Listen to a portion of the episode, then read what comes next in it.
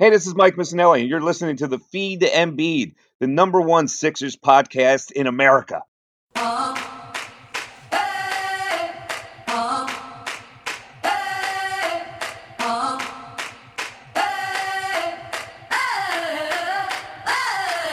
Yeah, 2 1 on his jersey, playing like he's number one.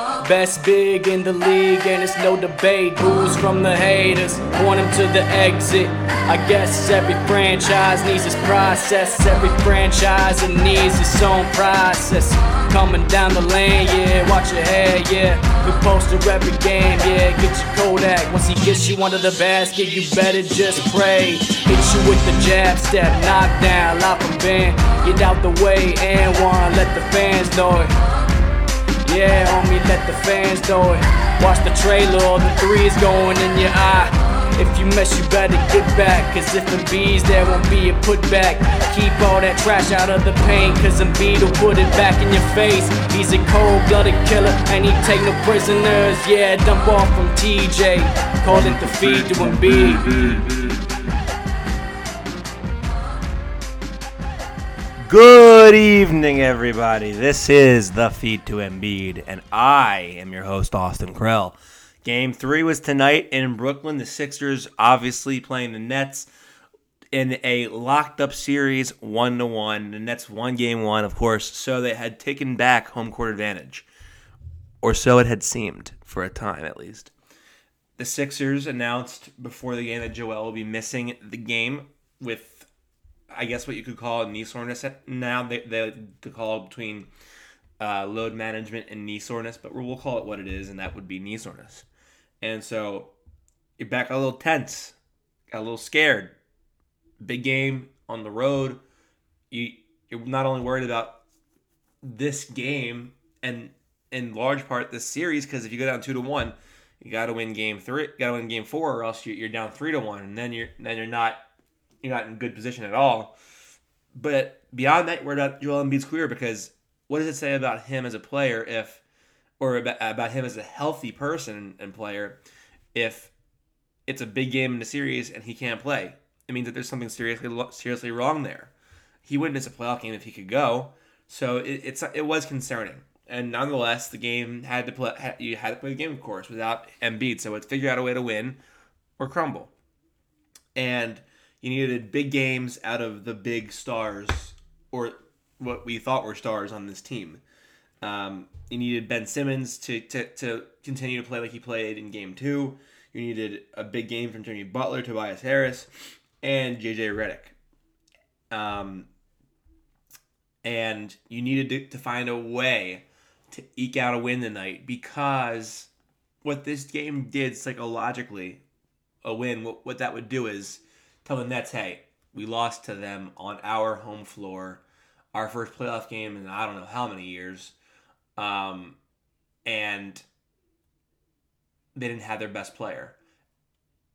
As you can imagine, and as I'm, I'm sure you can guess, that demoralizes them because if they can't beat you on their home court without your best player playing, they damn sure can't beat you with your best player playing. And the home court advantage doesn't really mean shit because the Sixers, if they win, it, it, it tells you that they're not they're not fazed by being on the road in a hostile environment.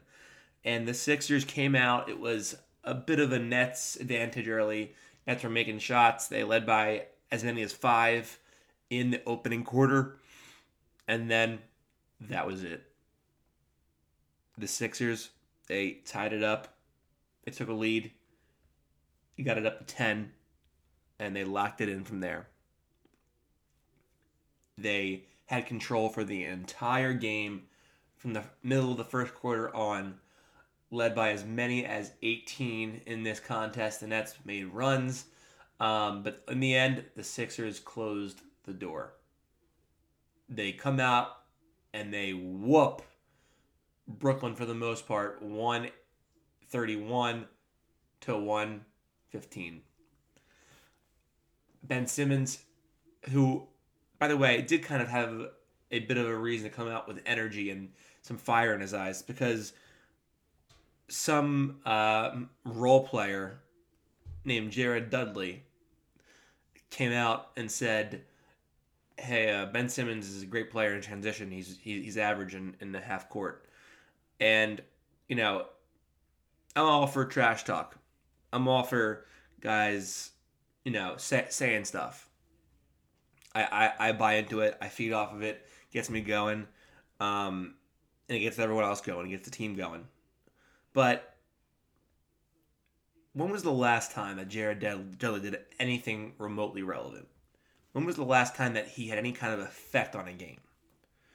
He's bounced around from team to team, and he's now a role player, a marginal role player, on a mediocre Brooklyn Nets squad. He had zero points in game one, couldn't even play in game two, and tonight, after his comments, had another zero point performance and a total plus minus of plus zero.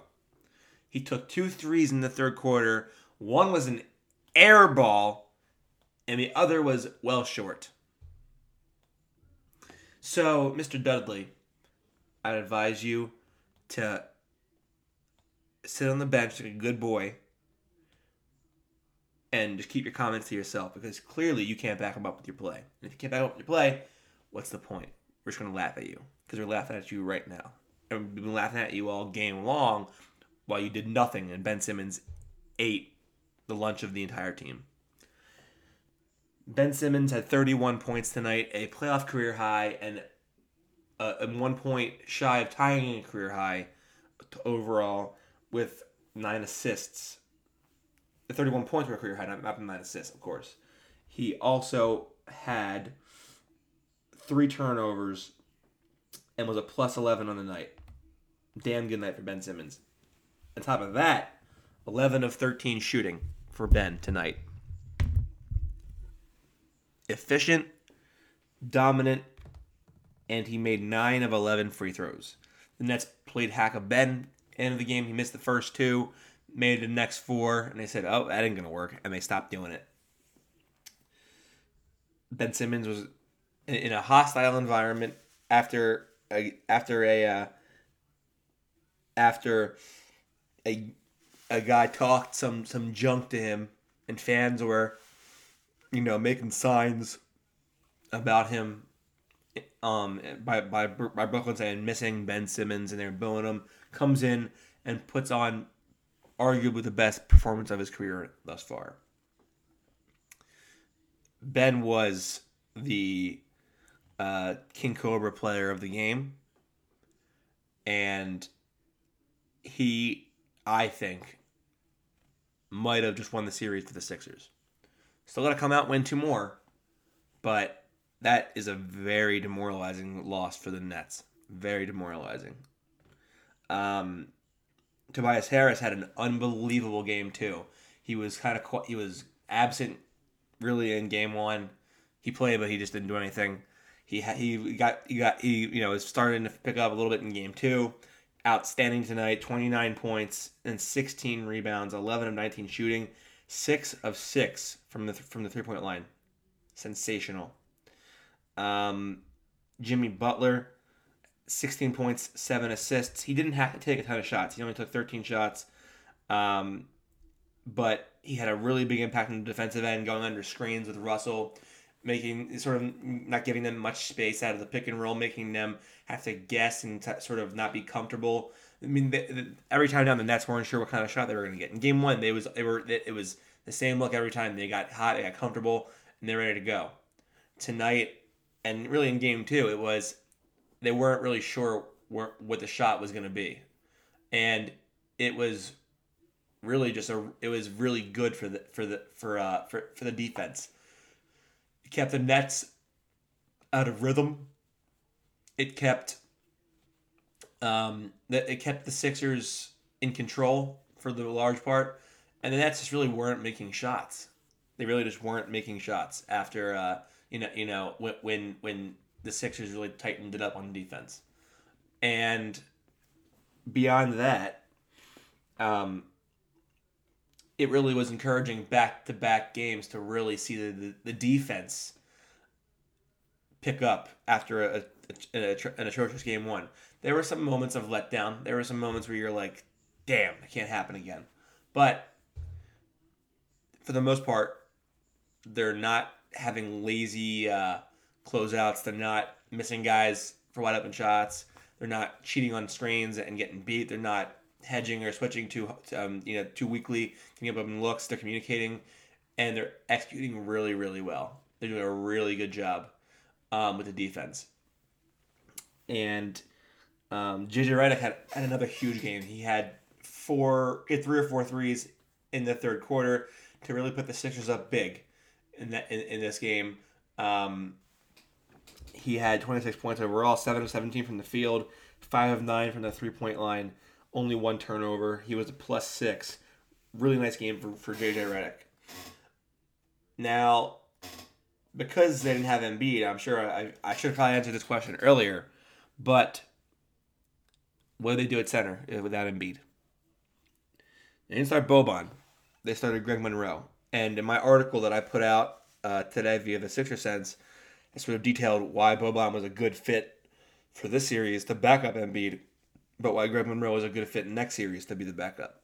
And it, it probably that article, you know, Greg Monroe did not support that article at all. He really, uh, he did not, did not, did not help me much in my case. Um, on paper, his stats were, were, were okay. He played 24 minutes, had 13 rebounds and nine points. He, he did shoot four of 13 though, um, in no turnovers, but he was a minus nine. He his defense is just god awful, and I, I did say that in my article, so I'm not saying that I was completely wrong. But I mean, his, offensive game is just nowhere near what it needs to be to for, for the Sixers to really consider him as a backup option. Um, he looks out of shape. He really doesn't have the touch. I mean, he hasn't played in a while, but he really did, he was missing a lot of, of, of finishes around the rim. But he did have some nice plays. He, he made some floaters. He um, he he was, he was he did finish some shots, but for the most part, it was an open lane to the basket every time he was on the floor for the Nets. When he was in the game, the Nets would go on a run. As soon as Boban would come in, they would get you know, the Sixers would, would, would, would bring the lead back up. Um, speaking, so that, you know, going forward to be interesting. I don't know if you can go with Monroe again in this series. Again, I'm not sure this is a great matchup for him because he isn't that big compared to Boban. And while neither is very fast, at least Boban's length can sort of uh, neutralize his lack of speed, and it makes for really good rim protection against guards. Whereas Monroe really just can't even doesn't have the reach to be that effective. So if, if they have to sit Embiid again, I, I don't know what you do. Um, but I'm probably leaning towards this same lineup because Boban it's tough. He fouled out and Boban fouled out in six in, in 18 minutes. Um, that was a lot of minutes for him tonight. If he hadn't fouled out, I'm sure he would have played more down the stretch. He had 14 points, eight rebounds. Um, he made eight of he made all eight of his free throws, and I thought that it was a really another really good effort by, by him by him on, off the bench tonight. Um, James Ennis was horrible he needs to be better. I know you got, him for a second round pick, but he, he you got to give me more than what you gave me, bro. I mean, he had a couple. He had two layups. He was 0 3 from downtown. He had four turnovers, um, and they were really bad turnovers too. And it just like it was at the worst time. It didn't really matter because the Sixers won by 16, but it's going to be a game where they're not up 16 and where that turnover costs you. And so I need more out of you. I need you to be better in the limited time you see. Um, but all in all, it was a really good win for the Sixers. Defensively, the key was that while all their, their guards got their got their numbers, like D'Angelo Russell at 26 points, but on 26 shots. Um, Dinwiddie had 15 points on 13 shots. LeVert had a really good second quarter. He had, I think, 19 points, and he had uh, 26 overall. But he it's, it's, so yeah, 17 shots, pretty efficient for him. Um, as the you know the Nets guards combined for uh, 67 points, and then you had um, another 29 from from from uh, uh, the heck is his name? Jarrett Allen and Rondae combined Rondae Hollis Jefferson. Outside of them, pretty much no one else scored. Really. Um, DeMarre Carroll was largely ineffective Rodions Kurucs gave you minimal. Harris missed a shot after shot after shot. And so, I mean, there, there were five guys in for the Nets who really gave you some good scoring. But you could have also just reshuffled this lineup and said their their their starters give you a ton of give them a ton of uh, of production, and then their bench didn't, really didn't do jack shit, and that you and you'd be and you'd be right in saying that. Um, so while the Nets individual stats were better than I thought they'd be in this game, it was still just a very lopsided effort by their personnel, in that there was just five guys dominating it, and the rest didn't do anything. And so, Sixers really played a great game tonight. I thought they they, they really responded to not having Embiid, and I think that they actually probably planned this game for him Embiid to set out because it just looked, felt like they were ready for this, and they were planning like, like they knew that this was coming, and so that makes me think that maybe they they planned him to set out in Game Three, and if they they're confident they can sit they, they, they think they can sit Embiid out on a road tied one one tells you that they're really confident themselves in the series, and I'm and I'm glad to see that. I am, um, because the whole city was sort of unsure of that after game one. Not my, not as much myself because I didn't think you could beat them four times in seven games, but a little a little little question questionable for for, for me. Um, nonetheless, they'll be playing again on, um, I believe Saturday. Um, and then I would think it would go game five on Monday, maybe Tuesday at the latest. Um, but big game on Saturday. Chance to go up three to one. Hopefully Joel plays. And if they go up three to one, it's over. Headed home up three to one. Um, Got to close it out at home, and then Brooklyn have a good summer. And um, we'll be back with more post. We'll be back with more coverage following the game on Saturday. As always, do you like shotgunning beer? Do you want to increase your shotgunning time at parties? Check out my boys at the King Cobra. The King Cobra is a shotgunning tool that makes a perfect shotgunning hole in under a second. Also, a tab puller, bend puncher, and all fits on a keychain. For more information about the King Cobra, check them out on Instagram at the King Cobra Co. That's the King Cobra Co and Cobra, spelled with a K, for a 10% discount on all products. Enter the code Trust the Cobra 10 all caps, all one word. Pick up yours today. The feed to Embiid and its name are protected by U.S. copyright laws. Reproduction and distribution without my written permission is prohibited. Copyright the feed to Embiid 2019. Sixers win game three, take a 2 to 1 lead in Brooklyn despite not having Joel Embiid, 131 to 115 back in action for game four on Saturday afternoon. We will be here after that affair, and hopefully they can go up three to one after that, and then come back home ready to close the door. It's three o'clock tip off. We'll see you probably around 5.30, 5.45. Um, game five will be Tuesday at 8 o'clock, and it should be a fun one. As always, I'm Austin Krell. You can find me on Twitter, Austin. Now it's Austin Villanova, all one word. Um, talk talk Sixers, talk ball, talk whatever sports you want. Um, I'm always game to listen. Just be respectful, please. That's all I ask. Um, and we, and this is the feed to Embiid. And um, as always, thank you for tuning in.